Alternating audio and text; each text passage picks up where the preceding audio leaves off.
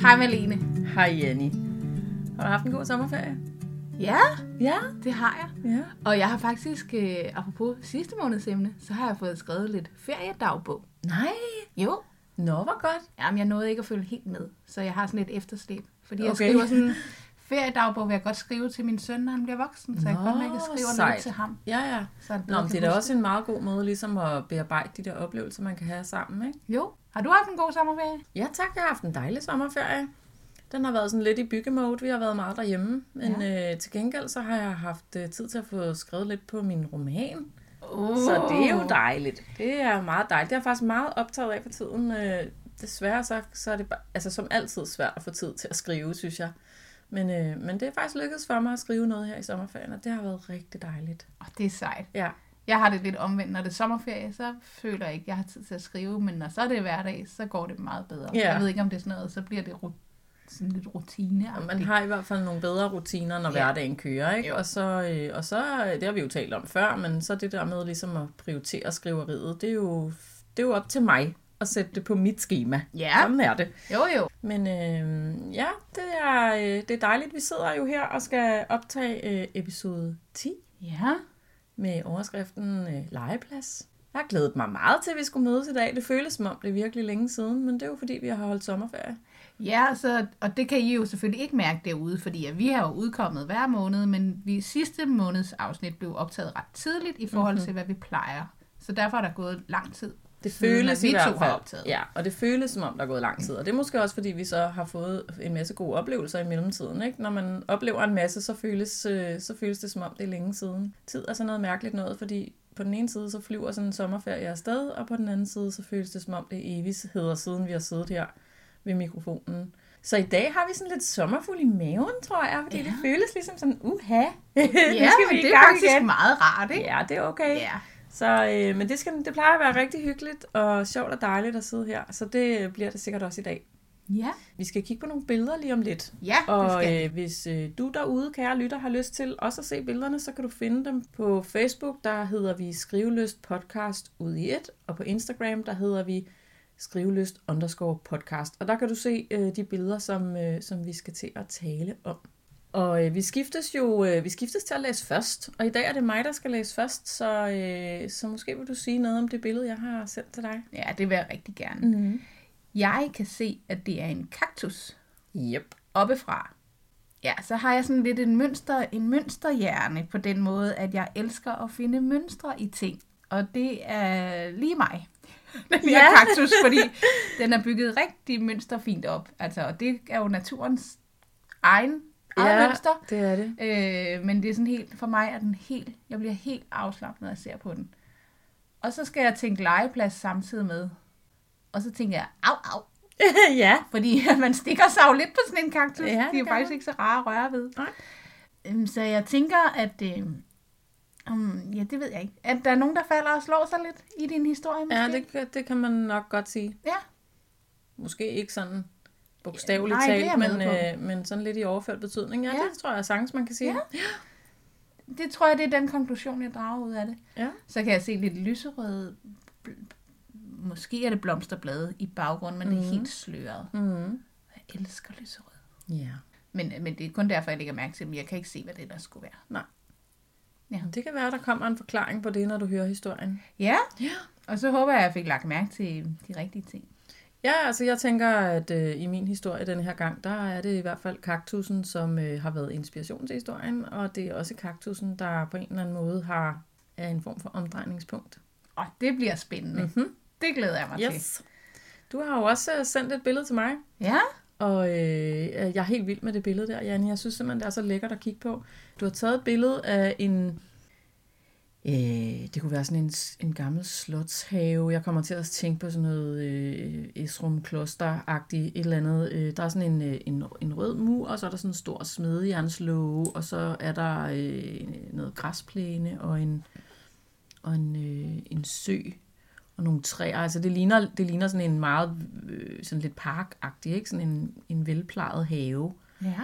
Og så har du sat en, øh, så har du været i Canva, kan jeg se, ikke? Mm. Øh, så du har sat sådan en sort silhuet ind foran øh, af en pige, der gynger, sådan en rigtig gynger, når man læner sig tilbage for sådan at få gang i, i gyngen, ikke? Og det ligner sådan en, øh, det er sådan en trægynge, ikke? Sådan en, hvor der kun er et, et ræb og måske en, en pind eller en, et lille bræt, man, man sådan kan have ind imellem benene, og så kan man ligesom svinge i træerne, ikke? Sådan lidt Tarzan-agtigt.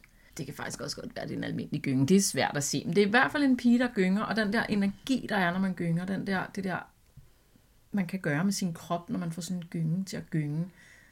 Det er godt nok lang tid siden, jeg har gjort det, men det er, det kan jeg faktisk enormt godt lide. Ja. Altså, jeg elsker at gynge Ja. i virkeligheden, ikke? Det er nemlig rigtig dejligt og befriende. Ja, det er. Og man burde gøre det noget mere, ikke? Så, nå, men så ser det bare, det ser bare lækkert ud. Og så er det også lidt mystisk. Ja. Øh, fordi det der med øh, sådan en have, sådan en fin velplejet have, der er typisk ikke en, man gynger i. Så der er et eller andet med det. Der er noget med, jeg kommer til at tænke på sådan noget med, at børn skal se og ikke høres. Øh, sådan børn, der ikke rigtig passer ind i miljøet, eller, eller sådan noget. Ja. Jamen, det bliver meget spændende for dig at opdage, at du tager helt fejl. Ej, dejligt. fedt, fedt, fedt. Men Nå. du har sagt nogle rigtige ting undervejs. Okay. Ja. Nå, og jeg jeg kan sige. bare sige, at sådan visuelt betragtet, så er det et lækkert billede. Jeg bliver glad i maven af at kigge på det, og nysgerrig på at høre mere. Så det er en øh, rigtig god teaser til din historie. Jeg glæder mig vildt meget til at høre den. Ja, og i lige måde. Men du skal have lov til at starte med at læse. Ja, så lad os komme i gang.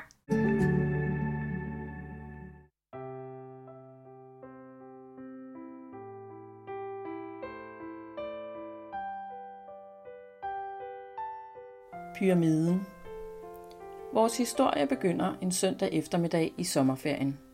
Det er varmt, og der er stille i 70'er-bebyggelsen.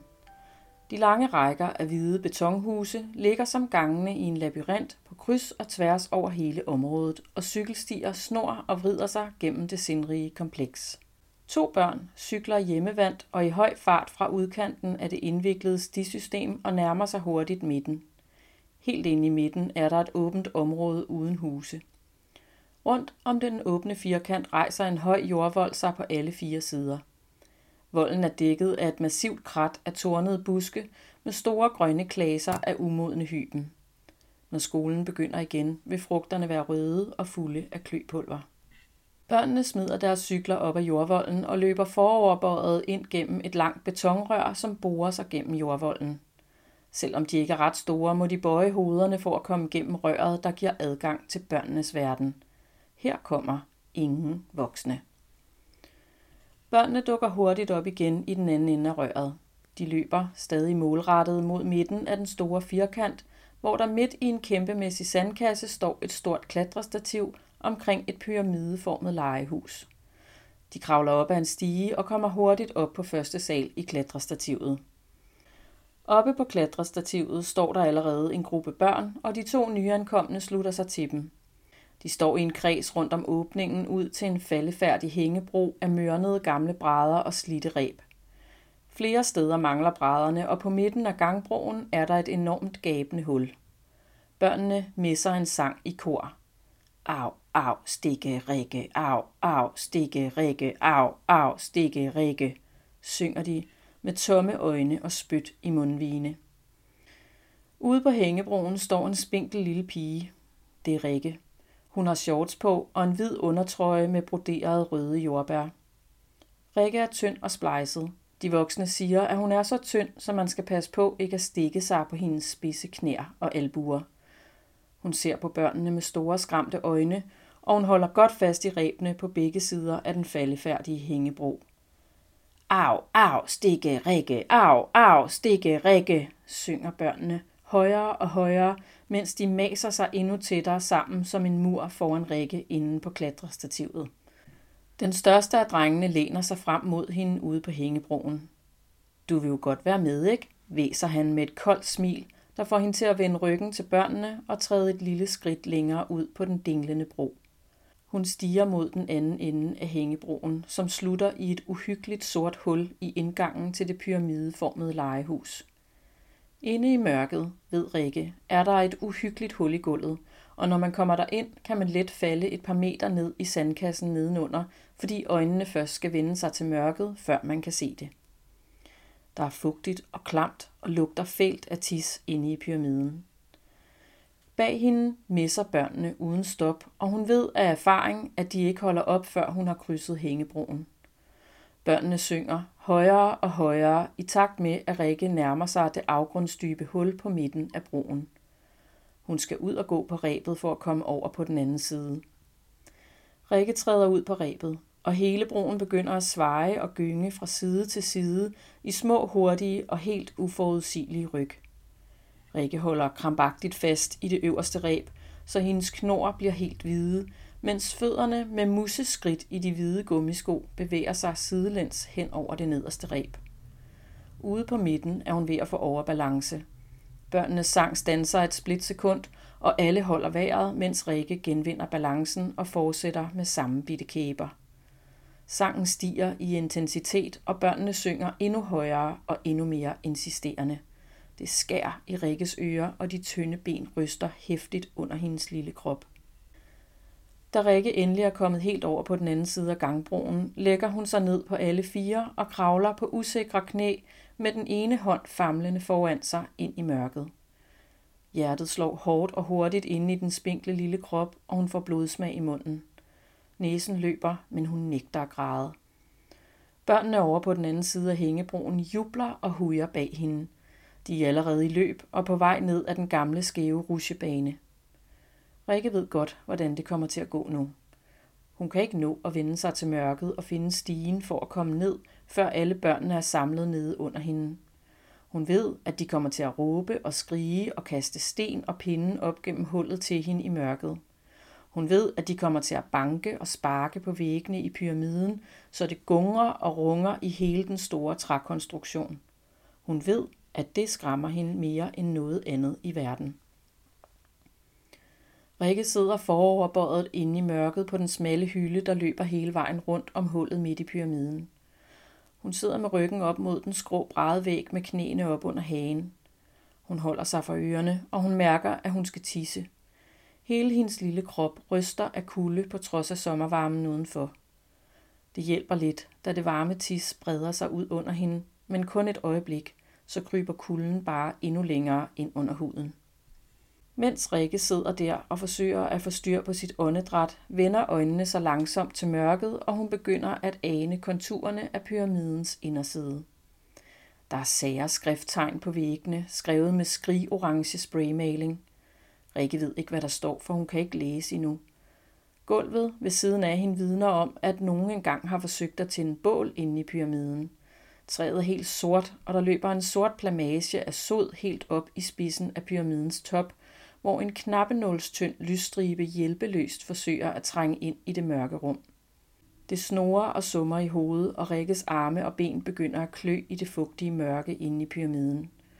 Hun krasser sig på skinnebenene og på overarmene, men jo mere hun krasser, jo mere klør det.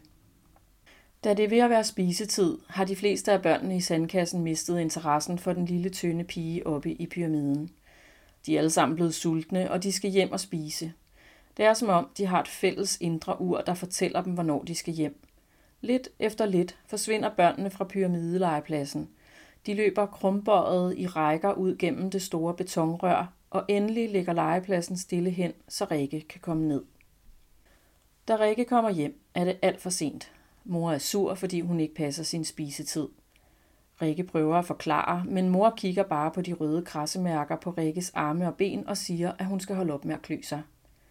Sig mig engang, har du lopper, om jeg må spørge, siger mor irriteret og sender Rikke i bad og i seng. Hele natten ligger Rikke og vender og drejer sig. Hun kan ikke sove. Det klør over hele kroppen, og hun kan mærke, at hendes hud er helt tør og knuppet. Næste morgen har Rikke små sorte prikker over hele overkroppen. De begynder i panden og i hovedbunden og breder sig ned ad ryggen og ud over armene og brystet. Altså, hvad er det, I laver over på den legeplads? spørger hendes mor og smører zinksalve ud over prikkerne på Rikkes krop. Det hjælper ikke, og det klør endnu mere i dag end i går. Rikke gemmer sig inde i den store troldhassel i haven, hvor hun kan sidde i fred og ikke høre nogen synge eller skælde ud. Hun har en stor klump i halsen, som vokser og vokser, men der kan ikke rigtig komme hul på den. Hun lukker øjnene og prøver af alle kræfter at ønske, at hendes mor ville komme og holde om hende og trøste hende så kunne hun måske fortælle, hvordan det er på legepladsen, hvor de voksne aldrig kommer. Men lige meget hvor hårdt Rikke ønsker, så kommer mor ikke. Ved middagstid tager Rikke mod til sig og beslutter at fortælle sin mor om børnene på legepladsen. Hun kravler ud af sit skjul dybt inde i den store busk og lister ind i køkkenet, hvor mor er ved at smøre madder til frokost. Hvordan er det nu, du ser ud? spørger mor med ansigtet fuld af afsky. Rikke ser ned af sig selv, og nu opdager hun, at alle de små sorte prikker er blevet til pigge.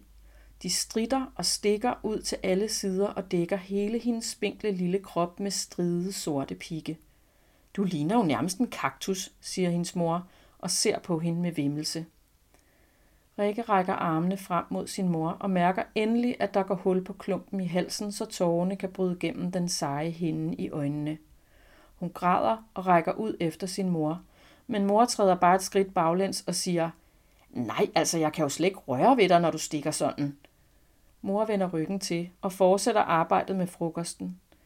Rikke står alene tilbage på gulvet midt i køkkenet og ved ikke, hvor hun skal gøre af sig selv, så hun går ud og finder sin cykel frem. Hun cykler ned til legepladsen og kryber gennem betonrøret. Der er mange børn på legepladsen, men i dag synger de ikke.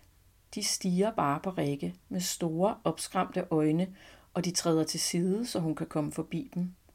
Hun kravler op ad stigen, op gennem åbningen i den store pyramide, og der bliver hun. Hvis nogen prøver at komme ind, så skriger hun så højt og skingert, at selv den største af drengene bliver bange og holder sig på afstand. Sommeren går, og efteråret holder sit indtog i den store bebyggelse. Der er færre børn på legepladsen, og snart er det vinter. Til næste år kan ingen længere huske, at det var Rikke, de drillede på legepladsen.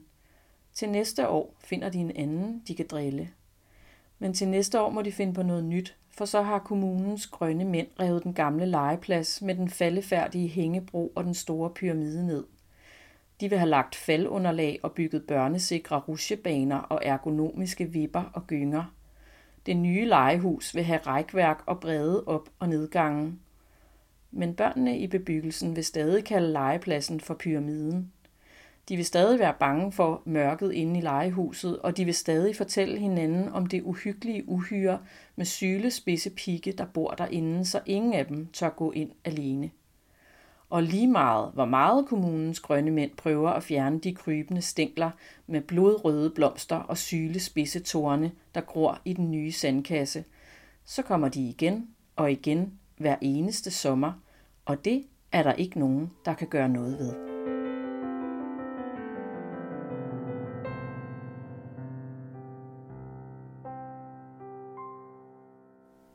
Jeg har helt lyst til at klappe, Ah, okay. for jeg synes, den er meget, meget fin. Ja. Ja, Ja. og så er der også noget...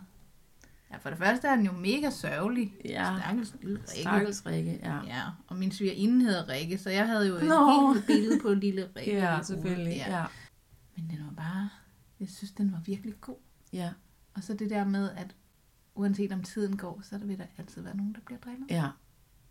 Ja, vil Ja, ikke fortælle, det- det... vil fortælle kaktus? Ja, det er altså lidt underligt, ikke? Men jeg har set en YouTube-video. En, en polsk dame, tror jeg, som laver, øh, altså hun laver dukker.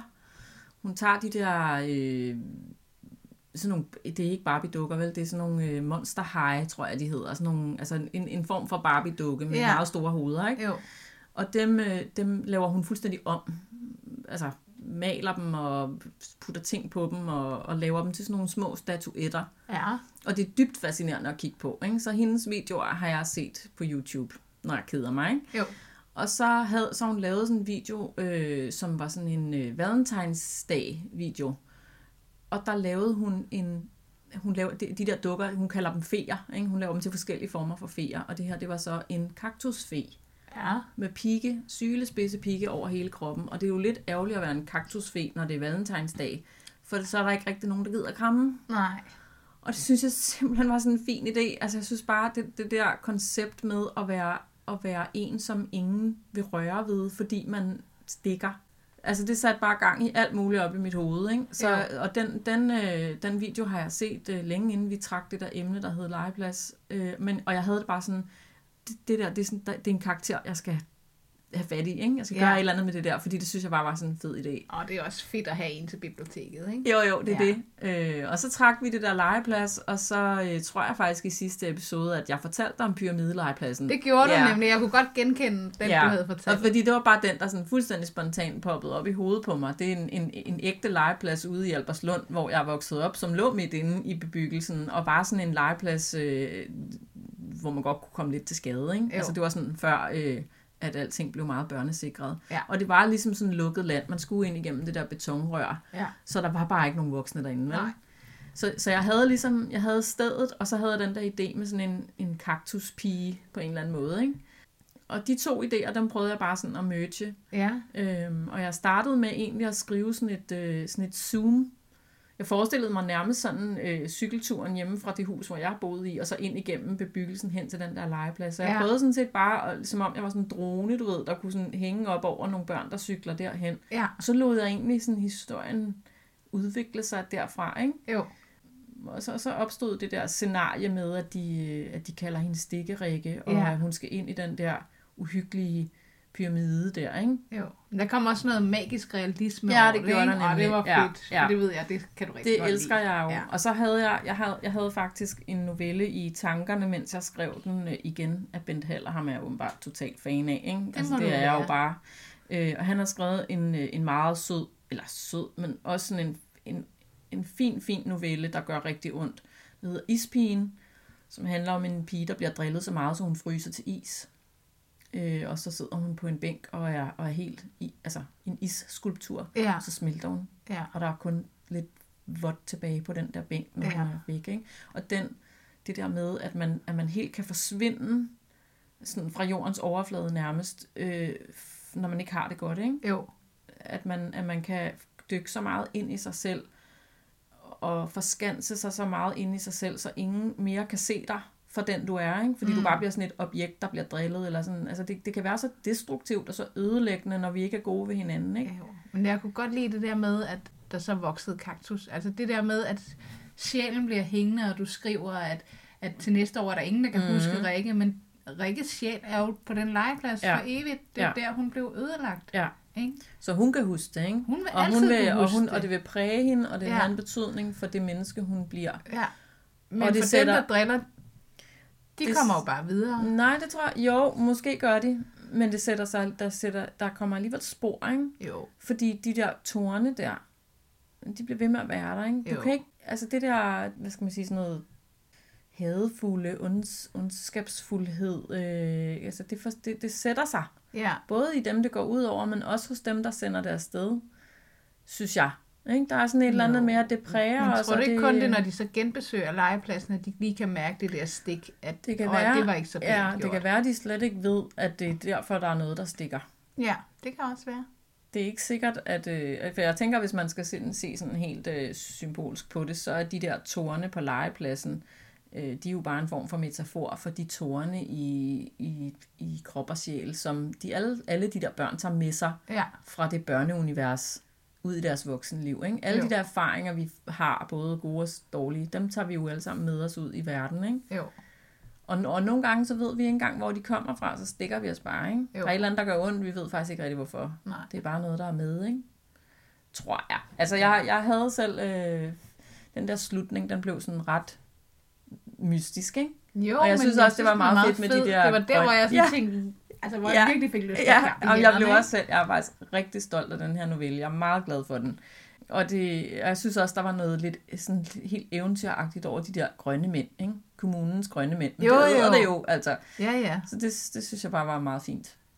det var det også. Ja. Også hele det der med, at så prøver vi at, at lave faldfliser og sådan noget, Ja, ja. men du kan stadig slå dig af pommerens til, Det kan ikke? du da. Altså cykeln, den øh, kan du altså ikke lave faldfliser for. Nej. Hvad med hende moren der? Ah, hun er også en kold skid, ikke? Jo, Jamen, hun er jo sådan en... Nej, jeg ved ikke, om hun er en kold skid, men hun er sådan en, hun er jo sådan en klassisk mor, der har haft travlt, ikke? Og som ikke er nærværende, og som ikke lytter, og som overhovedet ikke opdager, hvad der foregår. Fordi hun har travlt med alt muligt andet, ikke? Ja. Og så, øh, så det der med, så kommer der sådan en beskidt unge hjem efter en hel dag på legepladsen, og hun kommer for sent, og hun har tisset i bukserne, og hun, er også, hun står og klør sig, og det er egentlig sådan lidt til ulejlighed, ikke? Fordi, hvad nu det? Ja. Og nu skal jeg også dele med det. Så hun er bare sådan en fraværende fortravlet mor. Jeg synes også, der er også noget, altså hun er også en mormor, fordi hun smører alligevel zinksalve på. Hun prøver lige at gøre noget ved det der kløværk Ja, ja. der, ikke? Men hun forstår ikke, hvad det handler om, fordi hun har ikke, hun, hun, hun ser sin datters krop, ikke? Altså Jo. hun ser, at du har, du, der er noget, der klør. Kan vi give dig en pille, eller smøre dig ind i noget salve, Ja. ja. så det går over? Fordi det er meget nemmere at dele med, end de der ting, der gør ondt ind i hjertet, ikke? Jo, hun giver hende ikke det, hun virkelig har behov for. Det er tid at lytte. Hvis hun havde sat sig ned på knæ og givet det der barn et ordentligt kram og hørt på, hvad der var foregået, så havde, øh, var de der knopper nok holdt op med at klø, ikke? Jo. Tænker jeg. Så der er også noget med sådan, det har jeg ikke tænkt så meget over, mens jeg skrev den, men sådan her, hvis jeg skulle filosofere over det bagefter, så er det sådan noget med det der med at se hinanden, ikke? Rigtigt. Ja. Og, være, og give os tid til at være nærværende og sådan noget. Ej, jeg synes, det var en fed historie. At det var faktisk ret sørgeligt, ikke? Men jeg synes, du havde fået... Det var en, den var bare virkelig god, og det her magisk realisme, det klædte det virkelig. Ja. Altså, og det klædte din måde at skrive på Ja. rigtig meget. Jeg meget elsker dig? også. Jamen, jeg, jeg, og jeg havde, jeg havde det sådan, da jeg havde skrevet den. Jeg, jeg, har, jeg skrev den sådan i et take, og så er den blevet for lang. Det, det er den stadigvæk. Den er stadigvæk lige i overkanten, ikke? Det kæmper jeg jo altid med. Og så havde jeg sådan lidt, om okay, så var der en hel masse, jeg måtte skære ud, så jeg kunne få den barberet ned. Og så har jeg finjusteret og pusset og, og sådan, men, men, den, men hovedhistorien var egentlig ret, sådan, kom sådan rimelig nemt på plads egentlig. Øhm, og så gjorde jeg det der, som jeg så tit gør, at jeg, eller det gør jeg hver gang, så indtaler jeg den på min telefon, og så lytter jeg til den nogle gange, og så retter jeg lidt igen og sådan noget. Ikke? Og så når jeg sådan synes, nu er den i hvert fald ved at være der, så spiller jeg den der optagelse for min mand. Jeg tror, hans reaktion var sådan, åh, det var en af de gode. Og Ja. sådan havde jeg det også selv. Jeg Ja. havde sådan en fornemmelse af, ej, den, den, blev, den blev jeg rigtig glad for, ikke? Jo, det kan du også godt være. Jamen, jeg er stolt af den, det må ja. jeg Ja. sige. Jeg, jeg synes, øh, jeg synes faktisk selv, det er en af de bedre. Ja, Yes. den er god. Mm. Ja, tak for din historie, Malene. Velbekomme. Nu skal vi høre din, Janne.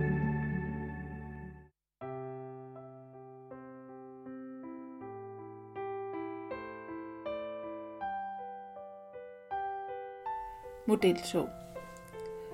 Godt gemt inde i parken bag kæmpe grønne buske og uden for det sirlige grusbelagte stisystem ligger vores hemmelige legeplads. Den har ikke meget pral af, men den er vores. Der er to gynger, en rutsjebane og en grøn bænk til de trætte forældre. Man kommer ikke bare forbi, for det er ude på landet. Bilen skal startes, hvis man vil herud, og nyde parkens ro, de smukke majestætiske træer og se den flotte herregård udefra. Børnene ved dårligt legepladsen er her, og er derfor ikke ret besøgt, og forældrene viger udenom. Jeg kører en tur i parken og løber en tur, siger jeg til min mand. Jeg er nok væk en times tid eller halvanden.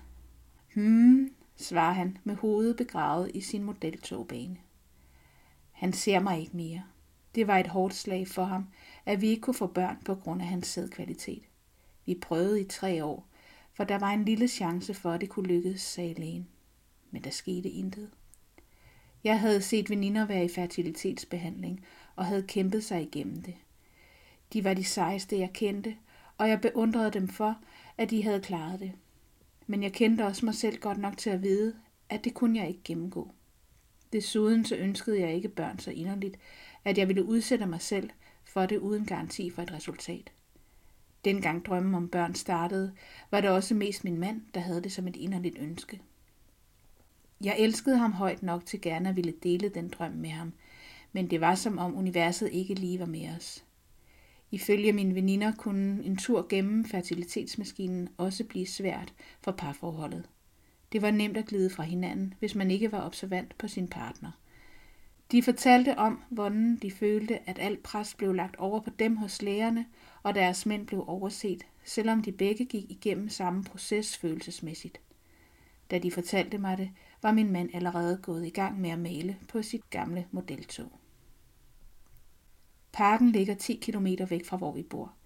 Jeg hører musik i bilen på vej derhen. Gulddreng synger utro og kalder mig møjso, Men alligevel synger jeg med og smiler. Måske har han ret. Måske er jeg en ægte møgso. Hvorfor forlader jeg ikke min triste ægtefælle med hans togbane? Vi taler jo ikke sammen mere, og jeg trak mig tilbage fra ham, da jeg stødte ind i dig. Frustreret, men lettet, var jeg taget på en løbetur. Endelig havde jeg fået sagt, at jeg ikke ønskede at fortsætte med at prøve at få børn. Samtidig var jeg ked af, at jeg havde gjort min mand ondt ved at sige fra. Han påtog sig alt skylden, men jeg prøvede at forklare ham, at jeg ikke ønskede barn med nogen anden end ham. Og jeg mente det. En sæddonor var ikke noget for mig. Jeg havde brug for en pause, og havde brug for at gemme mig, så jeg kunne fælde en tåre. Det var trygt for mig at sætte mig på gyngen, læne mig tilbage og sætte den i gang. Bare kigge op i himlen og sige farvel til et barn, der aldrig blev mit. Min sorg var anderledes og meget nemmere end min mands. Hans sorg handlede kun om barnet. Min var mere tabet af fællesskabet og fremtidsdrømmene med ham. Men ingen af os ville ende forholdet. Kærligheden til hinanden eksisterede stadigvæk. Jeg hørte dig ikke, for jeg havde musik i ørerne, men du kom tilfældigt forbi og satte dig på gyngen ved siden af. Du gjorde som mig, satte gyngen i gang. Det var der, jeg opdagede dig. Jeg så din skygge ud af øjenkrogen. Her på den skjulte legeplads sad to voksne mennesker og gyngede side om side. Jeg ved stadig ikke, hvad der førte dig hertil. Du smilede bare til mig, da jeg første gang så dig i øjnene. Du virkede varm og mild. Halløj, sagde du med den blødeste, dybe stemme, jeg nogensinde havde hørt. Jeg smeltede lidt ved tonen og luften på dit stemmebånd. Hej du, sagde jeg lidt forfjamsket, både fordi jeg blev overrasket over andres tilstedeværelse, men også fordi du var dukket op ud af ingenting og bare så mig. Jeg stoppede med at gynge og rettede mig op. Du gjorde det samme. Er du okay? spurgte du. Eller er det vinden, der har kysset dine øjne? Dit ordvalg var poetisk, og jeg kunne ikke lade være med at smile til dig. Af en eller anden grund fortalte jeg dig tingene, som de var, uden filter, og du lyttede intenst. Jeg har ødelagt mange forhold med min ærlighed om ikke at vi have børn, sagde du, og jeg vidste, at du var oprigtig. Vi gik en tur sammen og snakkede som et par venner, der havde kendt hinanden længe, men jo nærmere vi kom parkeringspladsen, jo tættere på hinanden gik vi, og du strejfede mine fingre med dine. Det sendte en varme igennem mig. En nærhed. Du fik mig til at tro på, at det var godt at være ærlig. Men jeg tog hjem med en løgn og en hemmelighed. Du sidder igen på gyngen og har ventet på mig.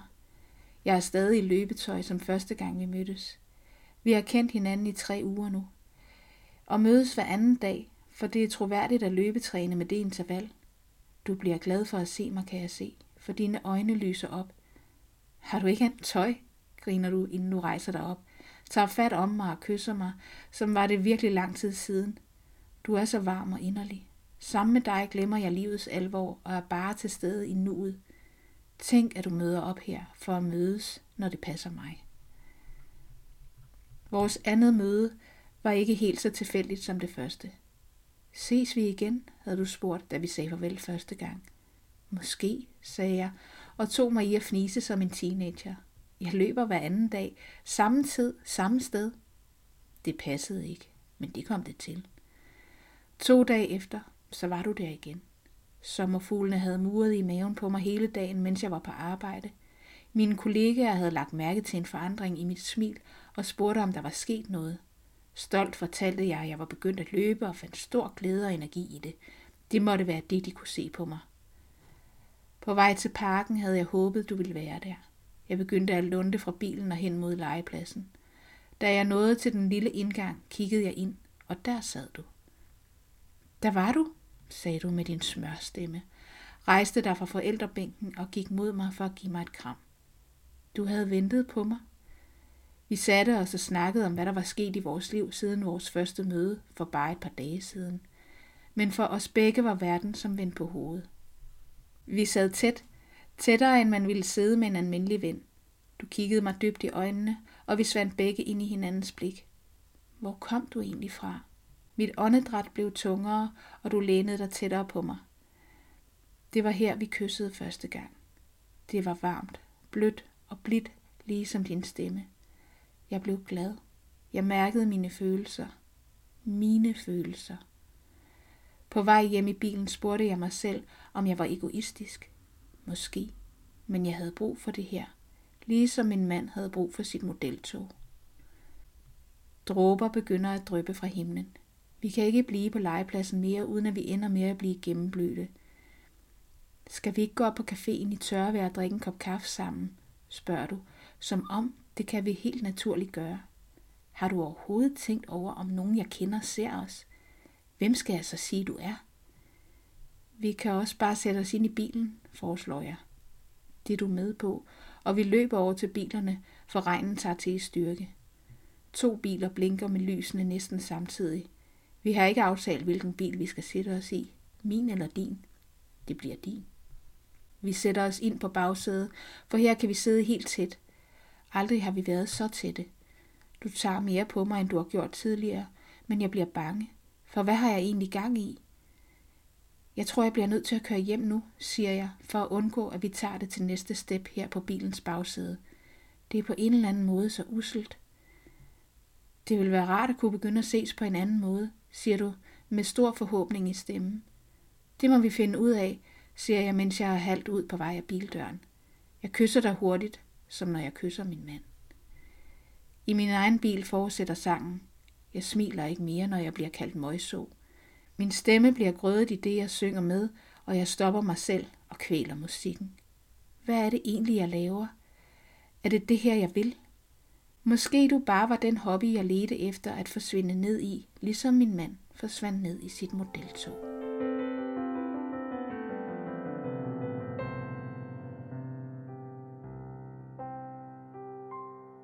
Okay, Janni. Der er dine trekantsdramaer. Mm, mm. Det er en fed historie, den der. Altså, jeg sidder med dit billede inde i hovedet af den der, af den der gyng. Jeg kan jo fuldstændig genkende stedet nu, når Ja. jeg, når jeg øh, hører din historie. Ikke? Så passer det jo fuldstændig som det, du læser op. Er det et sted, du kender? Jeg var på fuglesang nede på Lolland, Mm. øh, som er en herregård, hvor jeg havde et par skrivedage. Mm, nå ja. Det er et billede der fra deres park. Jeg tog Okay. mange billeder fra parken. Det er en stor park. Ja, jeg kender stedet nu, Ja. ja. men jeg blev bare så inspireret af stedet. Ja, ja, ja. Øh, også i forhold til legepladser. Det der med, at man skal køre der til, og man kan gemme sig lidt bag de der kæmpe træer og buske, der er der. Det er meget sjovt, ikke, det der med, at, øh, at vi, vi begge to har skrevet om sådan et lukket rum på en eller anden måde. Ikke? Altså det der med, at man kan gå ligesom træde ud af, af verden på en eller anden måde, og så ind i et andet, et andet sted, et andet rum, Ja. og gøre noget, man ikke plejer, eller der kan ske ting, som ingen ved. Ikke? Jo. Altså det er sådan, der er noget med det. Jeg, jeg kunne ikke lade være at, at lige... Jeg kom sådan til at smile, da, jeg, da du læste din første sætning, fordi vores historie de er meget ens i deres åbning. Jeg tror også, hvad havde du skrevet noget med, vores historie begynder, eller sådan noget? Jeg, jeg har skrevet noget med, vores historie begynder en eftermiddag i sommerferien, og du havde skrevet, Men jeg tror, jeg tror også, jeg laver det der lidt zoom der, ikke? godt gemt inde i parken bag kæmpe grønne buske, og Ja. uden for det sirlige grusbelagte stisystem ligger vores hemmelige legeplads. Ja.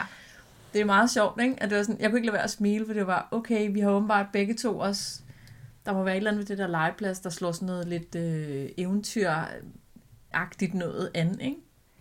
Det er også fordi, legeplads, det er ligesom et andet sted, end hvor virkeligheden er. Ja, Hvis man kan sige det sådan, Ja, ikke? Altså ja. både som børn, der kan man lige, så man kan kun gynge på en legeplads, ikke? Jo.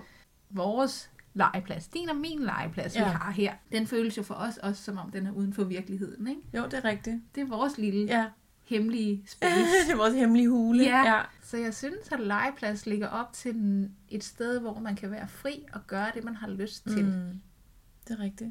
Så det bliver jo et lille rum. Ja, det gør det. Og så er der, jeg synes også, det var et meget fedt billede, det der med to voksne, der sidder og gynger ved siden af hinanden. Ikke? Ja.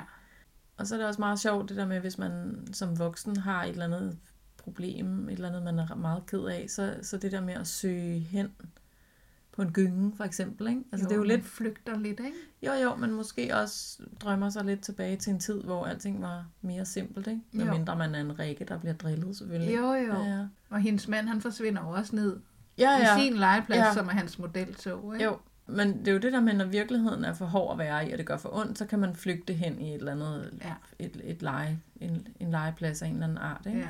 Eller når, når det er for svært at tage et valg i livet, måske, ja, ikke? ja. Så har du leget meget med tiden. Altså Ja. nutid, der er tid her. Ja. ja prøv at Det kan noget. jeg godt lide. Jamen, det er også fedt, ja. Jamen, jeg kan godt lide, og det tror jeg, det elsker jeg også i romaner, jeg elsker det der flashback. Altså, Ja, jeg fortæller et spor nu, og man kan sige, jeg synes, min, mine nutidsscener det er jo ikke, fordi det er langt, eller fylder meget, eller, men det er der, at skiftet sker. Men jeg føler jo altid, at jeg kræver en baggrundshistorie. Ja. Sådan, sådan en menneske er jeg. Ja. Jeg skal have de der hvorfor. flashbacks. Ja. Præcis. Ja. ja. Præcis. Ja. Hvorfor gør du, Ja. som du gør? Hvad er det, der rykker i dig? Hvad er det, der gør, at du er her nu? Ikke? Jo, jo. Øhm, så derfor kan jeg godt lide med at lege med tiden, når jeg skriver også, og have de her flashbacks, som jo så bliver datiden, ikke? Jo.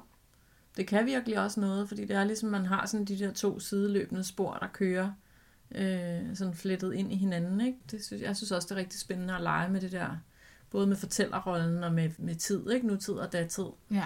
Men jeg var lidt presset den her gang, Ja. fordi at jeg var, har faktisk været tilbage i mit barndomsområde. Ja. Jeg fortalte dig, at der var to legepladser dengang, Ja. og den ene var sådan en træ rutsjebane. Ja, og det var den med splinterne. Ja, den har man revet ned. Ja. Underligt nok. Ja. Så der stod bare en tom græsplæne. Okay. Nå, okay. Så det var sådan helt underligt. Ja. Og så har jeg lige mistet min fætter Søren, som vi jo sådan set har talt om. Ja. Og så havde jeg egentlig lyst til at lave en historie, hvor at jeg sad og ventede på ham. Nå, ja. Og det havde jeg så alligevel heller ikke rigtig lyst til, kunne jeg mærke. Så blev det sådan en sørgelig historie igen, Ja. og det ville jeg ikke. Nej. Men altså, det fyldte jo selvfølgelig meget. Ja. Men så blev det det her andet. Men jeg synes også, der er meget sorg i din historie, ikke? Jo, altså, det er, jo der. to mennesker, der sørger over det samme, Ja. men på, på to vidt forskellige måder, ikke? Jo, Og så synes jeg faktisk også, at du havde en fed slutning. Det der med at, sådan at indse, Nå, hvad, hey, hvad er det egentlig, jeg er i gang med? Er, jeg, er det bare en flugt fra virkeligheden? Er du bare mit modeltog, ikke? ja. Men det er også fordi, nu begynder han at kræve noget af ja, hende, ja ikke? det er det. Øh, det har han ikke gjort de der første tre uger. Nej. Og så er spørgsmålet, hvad gør hun nu? Ja, det er det. Det kan man jo så selv og lege Det med. kan man jo, øh, ja. Ja. Og, og min mand, han spurgte også, da han læste den igen, så siger han, hvor kommer ham der manden fra? Er han ikke lidt underlig? Er han sådan en stalker, eller hvad? Men der har, så, så tænker jeg, om der kom lige da du gik i gang, eller da du introducerede manden på gyngen i din historie, eller person, fordi i starten ved man jo ikke, om det er en mand eller en kvinde. Men der kom næsten lidt af det der magiske re- realisme ind over, fordi jeg tænkte nok, at vide, om det er hendes egen skygge. Ja, Eller sådan, ikke? Det er Ja. fordi, når jeg tænkte på dit billede, så den der sorte silhuet, ja, det kunne også være hendes egen samvittighed, eller hendes, Ja, ja. hendes øh, eget øh, indre barn, eller sådan en, Ja. en vej kunne man også være gået, ikke? jo. Ja, Og jeg synes, den havde mange... Altså, jeg synes, den havde, jeg havde svært ved at skrive slutningen. Nej, det passer ikke. Jeg havde svært ved at finde ud af, hvad vej den skulle gå til Ja, sidst. Ikke? jo. Altså, hvor skulle vi hen? Skulle hun tage et valg? Skulle hun fortryde? Skulle hun... Skulle vi opdage, at det faktisk... Altså, jeg havde også den der... Hvem er han? ja, Altså, det er da godt nok god timing, at han Ja. kommer ind i hendes liv, ikke? Ja. Og han er også sådan en, der Ja. heller ikke vil have børn. Altså, ja, ja. hold da op, meget heldigt. pudsigt, ja. Øh, at det var hendes fantasi. Nå ja, men det er også... Øh, man lige går ja. og dagdrømmer, og så ville det være nemmere, hvis du fandtes, ikke? Jo. Øh, Jo, jo, det kunne lidt være næsten sådan en hemmelig ven. Altså, Ja, ja. Øh, hun bare En lige har brug for, for en eller anden at lette sit hjerte Ja. til. Jeg tænker også, der er noget, der er noget sjovt, eller sådan noget lidt pudsigt i det der med sådan noget, øh, ah, men jeg er bare glad, fordi jeg er gået i gang med at løbetræne. Ja. Og på et eller andet tidspunkt, så fanger bordet jo, ikke? Tænker Jo, jeg jo. sådan lidt, altså, hvad, hvis man så bliver mega forpustet, når man skal løbe efter bussen, Ja. så er det bare sådan noget, sig mig engang, har du ikke løbet to gange om ugen? Eller Ja. hver anden dag i 100 år, ikke? Jo, jo. så man kunne godt komme ud i noget, ja. i noget, der var svært at forklare, ikke? ja. Men Ja. det ved vi jo ikke, om Nej, det er det. Altså, jeg elsker de der åbne slutninger der, ikke? Men Ja, jeg, synes, jeg jeg synes, den har, jeg synes, der er noget, der peger på, at hun, øh, at hun ligesom vågner lidt op og får øje på, hvad hun egentlig er i gang med, ikke? Jo, men hun har Hun får i hvert fald- faktisk i... Altså, det kan godt være, hun har et dilemma med manden, ikke? Men hun får lige lavet et dilemma mere. Jo, jo. Ja. Og samtidig med det, så bliver hun, får hun den der erkendelse af, at du bare mit modeltog. Ja. Altså, det, det tænker jeg, det er derfor, jeg har, får en følelse af, at hun træffer en beslutning, der hedder, jeg må, jeg må dele med det der med min mand på den ene eller den anden måde, men det skal i hvert fald ikke være sådan noget uafsluttet noget, vel? Mm. Så, men det ved man jo ikke. Nej. Åbne slutninger er jo øh, en af genretrækkene ved novellerne, og dem Ja. kan jeg rigtig godt lide. Ja, det kan jeg faktisk også godt. Ja. Det vil jeg sige, det er det, jeg elsker ja. ved at skrive noveller. Ja. Det er det her, jeg bare kan lave en åben slutning. Ja. Jeg behøver ikke at, Nej. at lave alt, alt for mange sløjfer på. Nej. Det synes jeg er ret fedt. Ej, hvor godt. Dejlig historie. Ja, Tak for den. jamen velbekomme. Skal vi øh, tage en litteratursamtale? Det synes jeg, vi skal. Malene, Ja. i dag har vi talt om, at vi skal tale lidt om at læse med øjnene versus ørerne. Ja. Og det kommer lidt af, at øh, i starten, da vi indtalte vores, øh, eller optog vores podcast, så læste vi bare højt for hinanden. Ja. Og så sagde jeg til dig, jeg synes, jeg går glip af nogle detaljer, så jeg har behov for, at vi kan læse med. Og så begyndte vi at tale mere og mere om det der. Hvor stor er forskellen? Ja. Og hvornår kan det ene noget? Hvornår kan det andet? Ja. Jamen, og så har vi jo øh, øh, ofte både øh, i podcasten, men også øh, bare når vi mødes i al almindelighed, så kommer vi rigtig tit til at tale om det der med at læse bøger og høre lydbøger. Ja. Jeg har haft en lang periode i mit liv, hvor jeg har haft øh, enormt svært ved at læse. Altså, det er måske lidt mærkeligt at sige, når man er dansklærer og godt kan lide at skrive og sådan noget, men jeg har faktisk haft enormt svært ved at læse. og Jeg har haft problemer med at koncentrere mig. Og så har lydbøgerne jo virkelig, virkelig hjulpet mig til stadigvæk at, at få noget litteratur ind i min krop. Ja. Så jeg har dyrket lydbogsuniverset rigtig meget. Og måske også endda sådan lidt for meget, fordi jeg er helt, sådan kommet, jeg er helt kommet væk fra det der med at læse selv. Ja, det er egentlig noget af det, som jeg gerne vil. Altså, jeg, kan godt, jeg, har, jeg har læst meget i mit liv, og det er sådan en underlig, ufrivillig pause, lang pause, der er kommet ind i mit liv i forhold til det at læse bøger. Så det har været sådan en, det har været sådan en ting, jeg har helt bevidst og sådan målrettet måtte sætte mig for, jeg vil læse bøger. Ikke? Ja. Så jeg har haft nogle perioder, hvor jeg har læst om morgenen, prøvet at få ind i mit program, at jeg læste en halv times tid hver morgen. Så har jeg sådan fundet ud af, at øh, nå, det, det, det kunne jeg egentlig godt. Og jo mere jeg så fik læst, jo, jo sjovere blev det, ikke? Og, jo, øh, og jo gladere blev jeg. Så, så det har været noget, jeg sådan har, har, har prøvet at dyrke. Så pludselig har jeg for travlt bare arbejdet, og bla bla bla, der sker alt muligt, og så får jeg alligevel ikke læst. Men nu er jeg så begyndt at læse om aftenen, når jeg skal sove. Så læser jeg lidt, inden jeg sover, og det fungerer faktisk rigtig fint. Øhm, og så er jeg ude i sådan en underlig, øh, det, har, det er måske i virkeligheden slet ikke noget med lydbog, det er mere det der med øh, fysisk bog kontra e-bog også, ikke? Ja. Øh, for jeg elsker rigtige bøger, ikke? Elsker papiret og forsiderne og, og have en bog i hænderne. Ja. Men den er skide upraktisk, ikke? Den er mega upraktisk. Når man skal ligge i sin seng med sådan en eller anden, så kan man, bliver man træt i armene, og der er meget vejen, ikke? Ja. Så jeg har simpelthen, øh, jeg, jeg gør det, at jeg, øh, jeg låner en bog på biblioteket, eller også køber jeg en bog hos boghandleren, og så finder jeg den som e-bog. Nå, Så har jeg bogen ved siden af. Jeg kan godt lide at have den fysiske bog ved siden af mig, men så læser jeg den faktisk på min iPad. Fordi så kan jeg også skrue lidt op for størrelsen, så jeg bedre kan se den, forstår du ikke? Så jeg kan læse øh, uden alt for mange briller på og sådan noget, ikke? Øhm, og så er der det, som jeg sådan virkelig har kickstartet min læsning. Det har været det der, når du læser en e-bog, så kan du hele tiden se, øh, ligesom sådan, hvor mange procent du Nå. har læst. Altså, og, og, og jeg ville aldrig have troet, at det gjorde noget for mig. nej. Men det gør det. Det er simpelthen så motiverende for mig, at jeg kan se, åh, oh, okay, jeg racer bare derud af, ikke? Og jeg kan, og jeg kan bladre øh, tit, fordi, fordi jeg har skruet så meget op for størrelsen, så der ikke står så meget på hver side, ikke? Altså, så jeg skal, jeg skal bladre tit. Det gør simpelthen, det er sådan en underligt trick, men det hjælper, det gør virkelig noget for mig. Nå. Så jeg, øh, altså, jeg er helt glad og stolt. Jeg har læst tre bøger i min sommerferie. Det troede jeg ikke, jeg skulle have. Ej, jeg det have fortalte du mig det- godt ja. ja. den anden dag, at du var meget stolt. Ja, det var, det var, og det startede faktisk også øh, med, med en, du gav mig en bog i fødselsdagsgave, som jeg har fortalt om sidste, i sidste episode, øh, som jeg åd. Ja. Øh, der læste jeg den faktisk fy- fysisk øh, i dagtimerne. Pænt Ja. og ordentligt sad jeg i en stol ude i haven og læste, ikke? Jo. Men ellers har jeg læst, øh, når jeg skulle sove på min iPad. Men jeg har, har den fysiske bog ved siden af. Og så har jeg læst to bøger i sommerferien, som var så gode, så jeg blev nødt til at købe dem. dem det var nogle bøger, jeg måtte eje. Ja. Og det er, øh, det er Pernille Jul, øh, der har skrevet øh, den bog, der hedder Efter Mørke, som er træeren i en serie, men man kan godt læse dem sådan uafhængigt af hinanden. Og så, øh, da jeg havde læst den færdig, så måtte jeg læse firen også. Den hedder Det Usagte. Ja. Og dem har jeg læst. Jeg startede faktisk med at lytte til Efter Mørke. ja. Så kastede jeg mig alligevel over at skulle læse den. Så jeg har både lyttet den og læst den. Det er meget sjovt nu, når du lige nævner Pernille Jul. Fordi jeg blev forelsket i godsøjen Ja, i hende, dengang hun lavede Helenes krig ja, og Helenes befrielse. ja. De startede med at udkomme kun som lydbøger. Nå, Så der hørte jeg dem, okay. og det var rigtig dejligt. Ja, Men da så de kom på bog, så ville jeg også gerne læse den Ja. rigtigt med øjnene, faktisk. Ja, ja. Og jeg tror ikke, det var, fordi jeg følte, at jeg var gået glip af noget. Det er bare, fordi jeg føler, at jeg får en anden oplevelse, når så jeg læser med øjnene også.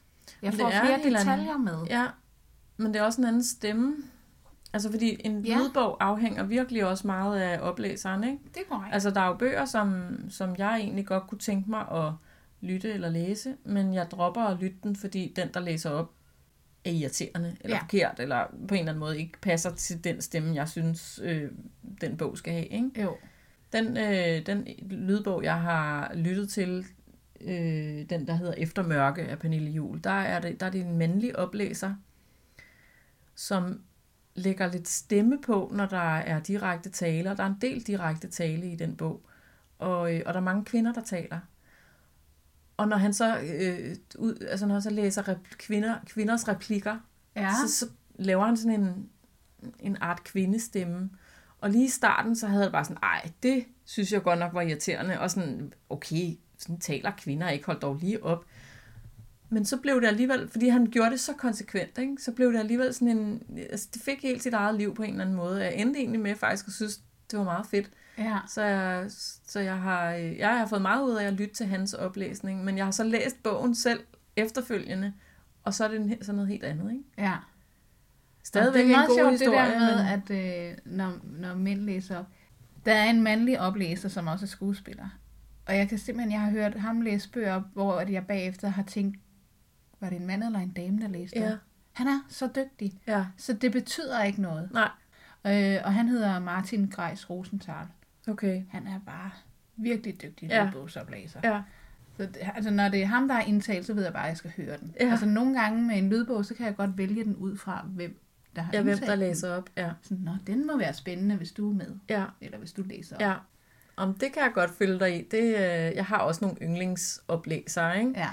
Jeg har, øh, jeg har også øh, med stor fornøjelse lyttet til øh, sådan nogle øh, også historiske romaner, der hedder Tusindårsriget, som er sådan en viking-saga. Ja. Og der er det... Øh, nej, og der, det, er også en, det er jo også en meget dygtig skuespiller, øh, ham der hedder Bjarne Henriksen, som læser dem op. Og hans, hans stemme passer simpelthen så godt til det der viking-univers. Sådan en rigtig dyb, lidt grov, ru mandestemme, ja. og sådan... Øh, jamen, det, er bare, det fungerer simpelthen så godt. Og det er også, tusindårsriget er sådan noget fem bind kæmpe værk, altså i, på tusindvis af sider, så hvis man vil lytte til den, så er der underholdning i, altså, jeg ved ikke, 30-40 timer, eller hvor meget det løber hen over, ikke? Det er virkelig en fornøjelse at lytte til en, en dygtig oplæser. Ja, det er det.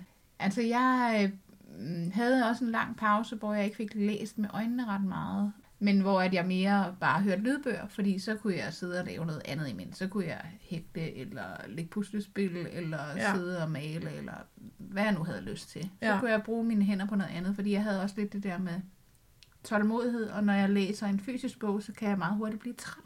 Ja, Øh, og det gør jeg ikke, når jeg hører lydbog. Så det gør jeg så lang tid, indtil jeg så satte mig for, at nu vil jeg begynde i sådan en læsegruppe. mm, Og så tænker jeg, ej, så kan jeg simpelthen ikke slippe afsted med bare at lytte den. nej.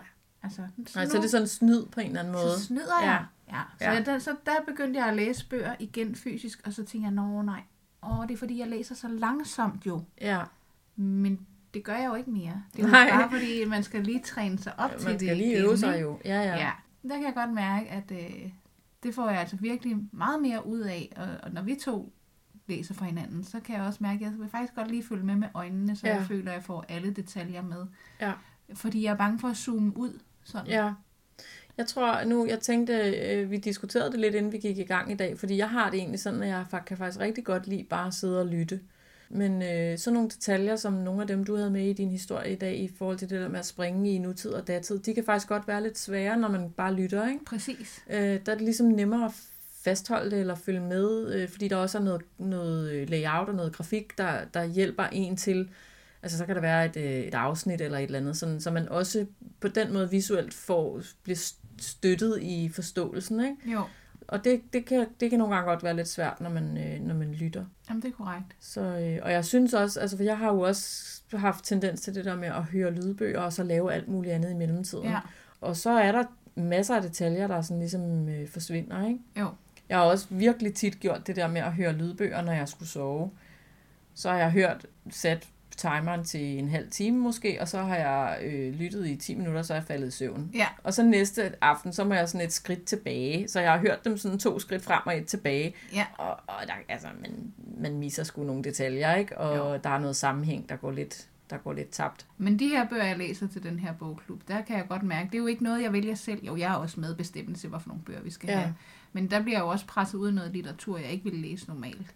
Ja, Og lige den til næste gang, så er, det, er der en bog, hvor hun er så beskrivende. Altså hun har lige Ja. brugt tre sider på at beskrive betonbyggeriet i Albertslund. ja, Og jeg kan jo ikke se det for mig, men hun taler jo om, hvilke farver man har brugt i beton, for det ikke skal være gråt, og hvad man har blandet i, mør- eller i- i pussen, så den er lidt nubret, og tre sider. ja, Og der kan jeg godt mærke, der har jeg lyst til at hoppe over på lydbog. Ja. Fordi så kan jeg zoome lidt ud, når hun taler om ja. Det der, fordi hun er ikke rigtig kommet til historien endnu. Nej, Og det kan jeg godt mærke, det irriterer mig, når jeg ja. Så ligger og læser. Fordi hvis jeg ligger og læser med øjnene, så vil jeg godt blive grebet så meget, at jeg har lyst til at bladre hele tiden. Ja. Ikke? Den må helst ikke være for langtrukken, kan jeg godt mærke. Jeg, er lidt, øh, jeg skal blive fanget af fortællingen. Ja, ja, men det er sjovt, fordi jeg, at det kommer også an på, hvad det er, ikke? Fordi nu, altså vi har, igen igen kan vi jo snakke om det der med 2. verdenskrig og besættelsestiden og sådan noget, og der kan vi jo godt lide detaljer, ikke? Der vil vi jo gerne Jo, have en jo. masse detaljer, Ja, en masse rigtigt. sansninger og en masse Ja, beskrivelser er med, korrekt. ikke? Så det kommer også an på, hvad det er, tænker jeg, ikke? Ja. Om det er noget, der fanger en eller ej. Ja. Så ja, helt sikkert. Altså, jeg er meget påvirket af, af hvordan en bog er layoutet. Altså, jeg, jeg, Ja. ja. jeg går aldrig i gang med at læse en bog på med mange sider, og tæt, der er meget tæt skrevet. Nej, Jamen, det har du ret i. Altså, jeg gider simpelthen ikke. Nej. Og så kan man så sige, at hvis jeg så læser den som e-bog, så er det, jo den, det er jo fuldkommen den samme bog, den samme mængde, den samme størrelse og alt muligt. Men det, at jeg kan skrue op for tekststørrelsen Ja, og lave lettere sider, ja. Det gør simpelthen noget ved mig. Altså, så, så kan jeg sagtens læse en lang bog på mange hundrede sider. Det generer mig sådan set ikke. Nej. Men hvis jeg skal stå nede på biblioteket og fiske sådan en, en gammel støvet, øh, helt gnidret, tætskrevet bog frem, skider simpelthen ikke læse den. Ej, det vil jeg faktisk dig ret i. Der betyder layout virkelig Ja, meget. det gør det. Jeg er ikke rigtig kommet til det der e-bog endnu. Nej, okay. Øh, og det er nok fordi, at iPad'en hjemme hos os, den øh, sidder bare fast på min søn. ja, det er klart. Det er, Ja. Den er skruet fast Så på din den, søn. den gav jeg væk fra Ja. den dag, han var gammel nok til at lege, at lege Ja. med den. Ja, Og så har jeg ikke tænkt, at jeg havde behov for den egentlig. Det kan Nej. være, det kommer. Ja. Øh, fordi nu er jeg jo så også begyndt at bruge læsebriller om aftenen. ja, ja, det er det. Ja. Ja, Tillykke til mig. ja, hurra. Ja. Sådan er det for, for folk. Ja. Men jeg kan faktisk også bedst lide at læse der, inden jeg går i sengen. Det er også som om det der, der er ro. Jeg ved, min søn sover, min mand, han forstyrrer mig heller ikke. Nej. Øh, så der har jeg god ro til det. Ja. Og så elsker jeg det, hvis jeg vågner som den første. Vi er B-mennesker hjemme hos os, Ja, så vi vågner ret sent. Hvis jeg vågner som den første om morgenen i weekenderne, ja, så lige at liste mig ind i stuen og lukke døren, Ja. øh, sådan så de- der ikke er nogen, der kan høre mig. ja, Og så sidde og læse der, inden de andre vågner. ja. Det er dejligt uforstyrret. Ja, det er der også elsker dejligt. jeg at læse. Ja. Ja. Så, men lydbøger, dem kan jeg jo så høre hele dagen, hvis det skulle være. Ja. Også når jeg laver mad. Ja. Øh, og der er en bog, jeg er især glad for, jeg har hørt som lydbog. Og det er Meter i sekundet. Ja, Det er simpelthen den bedste lydbogsoplevelse, ikke jeg nogensinde har haft, tror jeg. Men den, den har virkelig været god, men det er jo fordi, der er mange sange i. ja, Og så når det er lydbog, så kan jeg jo få sunget de her sange. ja. Det er simpelthen så godt. Ja, okay. Ja. Men det var, fa- og det var, en, det var i virkeligheden en af de bøger, som jeg læste, da jeg satte mig for, at nu vil jeg begynde at læse igen. Der læste jeg meter i sekundet, for det var sådan en dejlig, lille, nem sag. Ikke? Ja. Og den havde jeg faktisk også fået. Der var en veninde, der havde givet mig den. Og den var da meget sjov. Men jeg, men jeg, jeg tror, jeg greb den slet ikke. Og der kan jeg huske, du sagde til mig, ej, du skulle næsten prøve at høre den som lydbog, fordi Ja. den kan altså noget. Og der var sådan lidt, nej, for nu er jeg lige gået i gang med det her projekt, der hedder, jeg skal læse ordentligt. Ja. Ikke det, fordi det er også ligesom om det, og det er lidt mærkeligt et eller andet sted, ikke? men det er som om det ikke er lige så fint at læse, øh, lytte til lydbøger, som at læse rigtigt. Ikke? Altså der er sådan lidt, Og der er sikkert noget læsesnopperi der. Ja, det lige tror jeg. stadig trænger til at blive manet lidt til Ja. jorden. jeg troede simpelthen ikke, at jeg skulle være sådan en, der synes, det var fedt at læse på en iPad. Men det må jeg bare sige, at det er rigtig meget på grund af min iPad, at jeg læser. Det har virkelig været fedt for mig at ligesom få hul på det. Ja. Apropos det med lydbøger, så tror jeg også, der ligger sådan noget øh, gammel holdning til det, fordi at øh, da jeg var barn, der lydbøger, det kunne man kun låne, hvis man var svagt seende Ja, på kassettebånd. ja, Så det var sådan særligt for dem. ja, Heldigvis så var jeg så på god fod med min bibliotekar, så Ja. hvis jeg var meget nysgerrig, så kunne jeg høre det. ja. Eller også så kunne man godt få børnebøger ja. på lydbøger. ja, Så det var enten, hvis du var svagt seende, eller Ja. hvis du var barn. ja.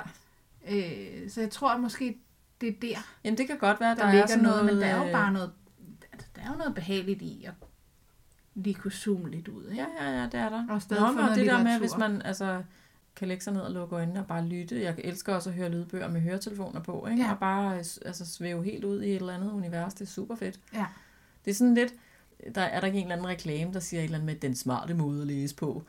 Øh, det kan også være sådan lidt den dogne måde at læse på. Ikke? Sådan kan det godt måske føles lidt. Men altså, det ved jeg. Jeg må bare sige, at jeg er bare fan af bøger. Både rigtige bøger og lydbøger. Ja. Og jeg har mange, mange barndoms, altså virkelig gode barndomsminder fra mit øh, lokale folkebibliotek Ja.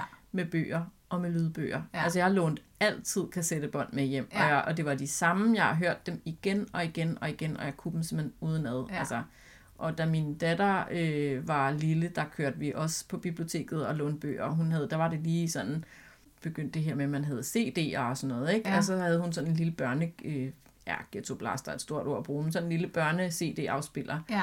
Og nogle høretelefoner, ikke? Og hun, jeg kunne se, hun svævede fuldkommen væk i Prop Bertha og, Ja. og hvad det var, hun hørte, ikke? Altså, Ja. der var sådan nogle helt... Øh, og hun kunne høre dem altså igen og igen og igen, ikke? Jeg ville ønske, at jeg havde fået min søn til at lytte mere. Altså høre flere lydbøger. Ja. Fordi at nu skal han. Fordi han er blevet erklæret ordblind, Ja. eller hvad man kalder det. Ja, Øh, så nu skal han jo sådan set til at bruge det medie. Ja. Så øh, jeg har brugt meget tid på at læse højt for ham, og, ja, og det er jo selvfølgelig også godt nok. Der har han jo selvfølgelig også lært at lytte, ja, men jeg vil ønske, at jeg havde fået introduceret ham til det her lydbogsunivers Ja. tidligere. ja. Men øh, Men i virkeligheden, så kan man jo sige, at lydbogsuniverset er vel også en form for sådan afløser for, øh, at de voksne læser højt for børnene, ikke? Altså, det er jo, Jo, fordi jo. det er jo også dejligt at få læst højt. Og det, som man som barn kan med en lydbog, er jo, at man kan få læst op læst en god historie, selvom de voksne ikke har tid. jo jo, Og så det der med, at man nu kan har sidde... min, min søns mor jo altid tid Ja, selvfølgelig har hun da det. Ja. Ikke? Jo, jo, det er klart. Men altså, der er jo også, jeg kan da virkelig godt huske det der med at kravle op i øh, et eller andet, en krog på værelset, og bare kom, altså når man kom hjem fra biblioteket med tasken fuld af nye lydbøger og bøger, Ja. og så sidder og bladre i bøger, Ja, mens man hører lydbog. Ej, det er fantastisk. det gør jeg faktisk, når jeg læser en fysisk bog. Så sidder jeg sådan og ærer den på siden Ja. til at læse. Hvis jeg sådan kan få siderne til sådan at brrrt, Ja, brrrt mellem mine tommelfingre. Ja.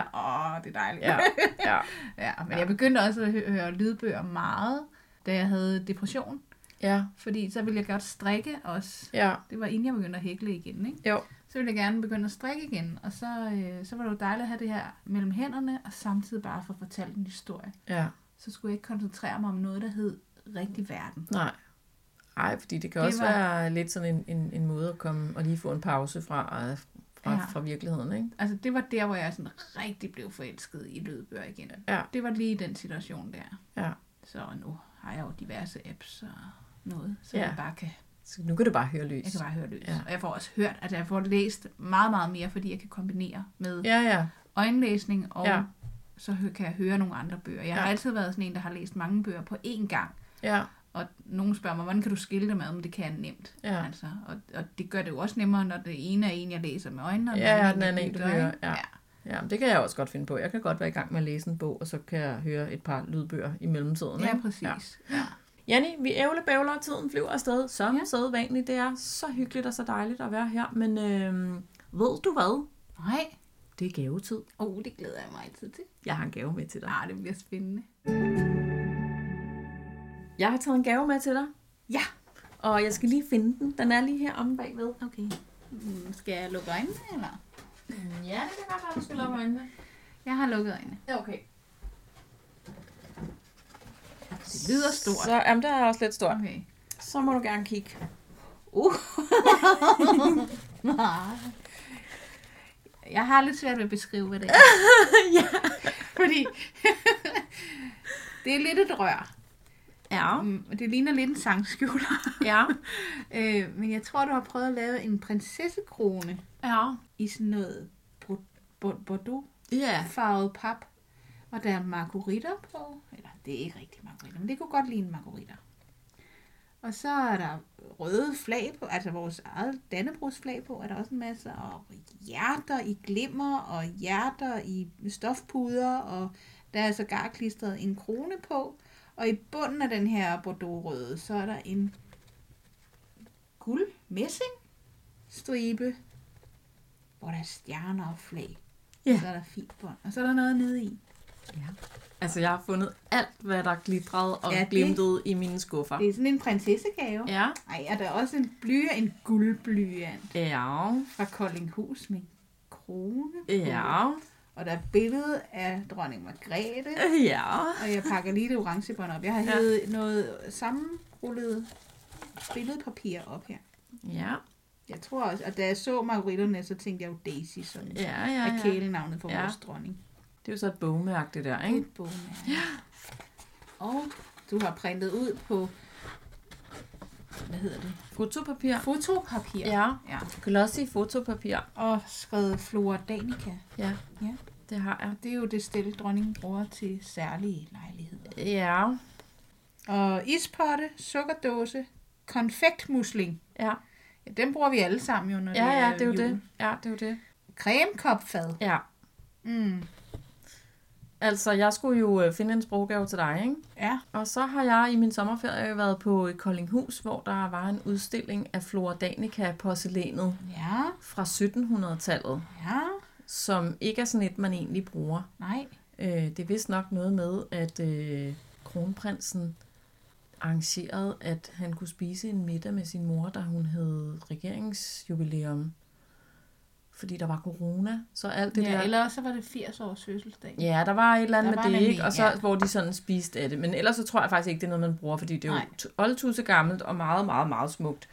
Og det, så, så er der det på Koldinghus, var der simpelthen dækket op til tafel. Ja. Og så stod der sådan på, der var, der var sådan en hvid du på bordet, og på duen var der trykt med guldbogstaver sådan rundt om de forskellige ting, hvad, de sådan, hvad, hvad delene af stillet hedder. Ja. Og så stødte jeg på cremekopfad Ja. synes jeg var et fantastisk ord. Og så tænkte jeg, uh, der var månedens sproggave. Men så var der sukkerdåser og konfektmuslinger og, Og ispotte og alt muligt. Så jeg kunne simpelthen ikke vælge. Nej. Og så tænkte jeg, ved du hvad, så får du øh, Flora Danica. Åh. Oh. Det er ordet, det er sproggaven, det er Flora Danica. Og så kan du selv vælge, hvad for en af de der andre, du synes. Og så øh, forleden dag, da vi sad og snakkede, så, øh, så opdagede jeg pludselig, at, øh, at øh, du havde sådan en blodår på din arm, jeg kunne se. Og så sagde du til mig, jamen det er jo bare, fordi jeg har blåt blod i årene. Og så tænkte jeg, åh, det passer fuldkommen. Lidt kongelig har man vel lov at være. Så ja, så jeg har lavet en prinsessekrone til dig. Det er ikke sikkert, den bliver siddende, hvis du prøver at putte den på hovedet, for jeg var tror nødt til jeg at putte lavet bund, bund på. i den, fordi ellers så røg det hele ud. Jamen, det havde Ja. Kong Charles havde også lidt problemer med at bære hans krone. Det er jo det. Ikke? Så tung, det, jo. det passer meget godt. Den her er ikke så tung, den er bare lidt, øh, lidt wobbly. Ja. Øhm, ja, og så øh, købte jeg øh, et, øh, et bogmærke med dronning Margrethe til dig. Ja. Og så selvfølgelig skulle du have en prinsessekuld eller blyant med, med guldkrone på. Ej, den er også fin. Ja. Ej. Så jeg skal simpelthen selv vælge. Du må selv vælge. Men det er jo meget sjovt, det der med sukkerdåse, ikke? Jo. Det er jo også noget, man kan kalde nogen, ikke? Og Jo. man kan også godt kalde nogen for en ispotte, ikke? Ja, det kan Også man. sådan nogle, der er lidt for kolde i... Din ispotte. Ja. Ja. Så det er jo, det er Jeg jo synes ret bare, det var sjovt. nogle dejlige ord. Jeg, har, ja. jeg kan ikke lige finde ud af, hvorn- hvornår jeg vil kalde nogen for et cremekopfad. Nej, Det har jeg simpelthen ikke hørt før. det er også det, det er ikke helt mundret. Og Nej. ved du hvad, så er der faktisk en rigtig sjov historie, fordi i det der øh, porcelæn der, der er der også æggebærer. Ja. Og det er sådan noget, det findes, det er nærmest kun i Danmark, man har øh, fra 1700-tallet æggebærer. Nå. Og man ved faktisk ikke, hvilken rolle de der æg spillede i taflet. Det er ellers sådan meget, du ved, der, det er en meget sådan, sindrigt system med, at man spiser nogle bestemte retter i 15 minutter, så går man væk fra bordet i y-minutter, og så sætter tjenerne noget nyt på, og så spiser man i 15 minutter, og man taler ikke, mens man spiser. Der er sådan meget faste regler for sådan et tafel. Nå. Og man ved faktisk ikke, hvor de der æg ligesom indgik. Og man kan heller ikke finde ud af, hvordan de har, det lykkedes for dem at koge over 100 blødkogte æg, som var klar på et bestemt tidspunkt i 1700 hvidkål. Men så er æggebærerne. Altså man ved, de har spist æg, fordi der er æggebær, ikke? Ja. Og æggebærerne, de kan vendes. De, de har en, en... Hvis du forestiller dig, det ligner sådan en lille, øh, en lille top. Så du har dit æggebær med sådan en, en, en rund overdel, hvor du kan sætte dit æg ned i. Ja. Men hvis du vender den om, Ja. så har den en oval top, Ja. så du kan lægge ægget ned. Ja. Fordi i Frankrig var det moderne at spise æggene, når de lå ned, Nå. og i Tyskland var det moderne at spise æggene, når de stod op, ligesom vi måske traditionelt vil gøre, hvis vi skal spise et blødkogt æg. Ja. Så for at følge tidens mode, så kan man altså vælge, om man vil servere ægget stående med den, den tykke ende nedad, eller Ja. liggende sådan mere ovalt. Er det ikke smart? Jo, jo, jamen, så har man da til gode set alles behov. Det tænker jeg. Ja. Og så er man med på noderne, uanset om man skal spise med den ene eller den anden, ikke? Men jeg tænker, det der med æg, det er sådan noget, se mig, hvor meget overflod vi har. Ja, Det var jo, at tafler har jo været sådan noget fuldkommen overdådigt. overdådigt, sådan Ja. noget, altså madspild Ja. gange, Ja. alt for mange. ikke? Ja. Ja. Så det er, men det var flot at se det der øh, Det jeg, Danica porcelæn. Det, det er hold da gal, mand. Hvor er det øh, detaljeret. Der er en grund til, at det er så dyrt, ikke? Jo, jo, jo. Jo, men så det der med, at det har overlevet. Tænk, at det der porcelæn ja. har overlevet så mange tafler i så mange hundrede år, ikke? Og så er det jo, Flora Danica er jo i virkeligheden sådan et botanisk oversigtsværk ja. over alle plantearter i ja. Danmark. Så det er også lidt sjovt, at sukkerdåsen, den har for eksempel et billede af nogle, sådan nogle skovsvampe af en eller anden slags. De er ikke, egentlig ikke specielt kønt, Mm. og ikke særlig sukkeragtigt, vel? Men øh, meget sjovt. Det var en god oplevelse. Ja. Ej, det er, jeg er meget glad for, at du også kunne se, at jeg var sådan lidt royal i det. Jamen, jeg tænkte på dig lige med det samme, da jeg så det. Sådan, ej, Jenny, hun ville bare elske det her. Ja, ej, det er Ja. meget, meget fint. Tusind tak for gaven. Velbekomme. Den her, den kan ryge min notesbog, Det fordi jeg har jo glemt den blyant igen, igen, igen. Det er det. Ja, Så nu kan du skrive med din egen guldblyant. og den er meget flot. Ja, Tak for gaven, Malene. velbekomme, min ven. Malene, du Ja. skal have lov til at trække næste måneds emne. Det skal jeg. Ja. Og næste måned, jeg ryster, jeg ryster dåsen. Du ryster emnedåsen. Åh, oh, fik du plukket? Ja, en gang til. Åh, oh, det er godt pluk. Ja. Og øh, Det er ikke sukkerdåsen, det er emnedåsen. Kigge... Ja, det er faktisk Ja. ja. Og du må ikke kigge, når du trækker. Nej, Emnet, vi trækker nu, det udkommer i næste måneds episode, som udkommer den 5. oktober. og jeg er episode 11. Ja, og ikke kigge. Og jeg kigger overhovedet Og så ikke. Jeg trækker du. den anden vej, og så bladrer jeg godt rundt nede i... Så kan du få et i det her. rigtig Ej, spændende er det emne. spændende. Det er meget spændende. Jeg tager, Jeg tør ikke engang kigge. Ej, jeg tager det her. Okay. Okay. Uh! Dødssynd. Oh. Uh. Dødssynd. Det var en krasbørstig en. Ja, der er altså syv at vælge imellem. Ja, det er der. Så du vælger bare. Hold da magle. Jeg tror lige, jeg skal have dem repeteret. Ja. Det er noget med at slå ihjel, og det er også noget med hår, Janni, der er lige til et godt trekantsdrama. Der er også grådighed. Åh oh, ja. Og ja. Og hovmod. Ja. Ja. Misundelse og sådan noget, er det ikke sådan noget? Jo. Ja, det tror jeg. Jeg skal også lige repetere dem. Ja, jeg, skal, jeg tror lige, jeg skal finde en liste. Ja. Det er spændende. Det er det.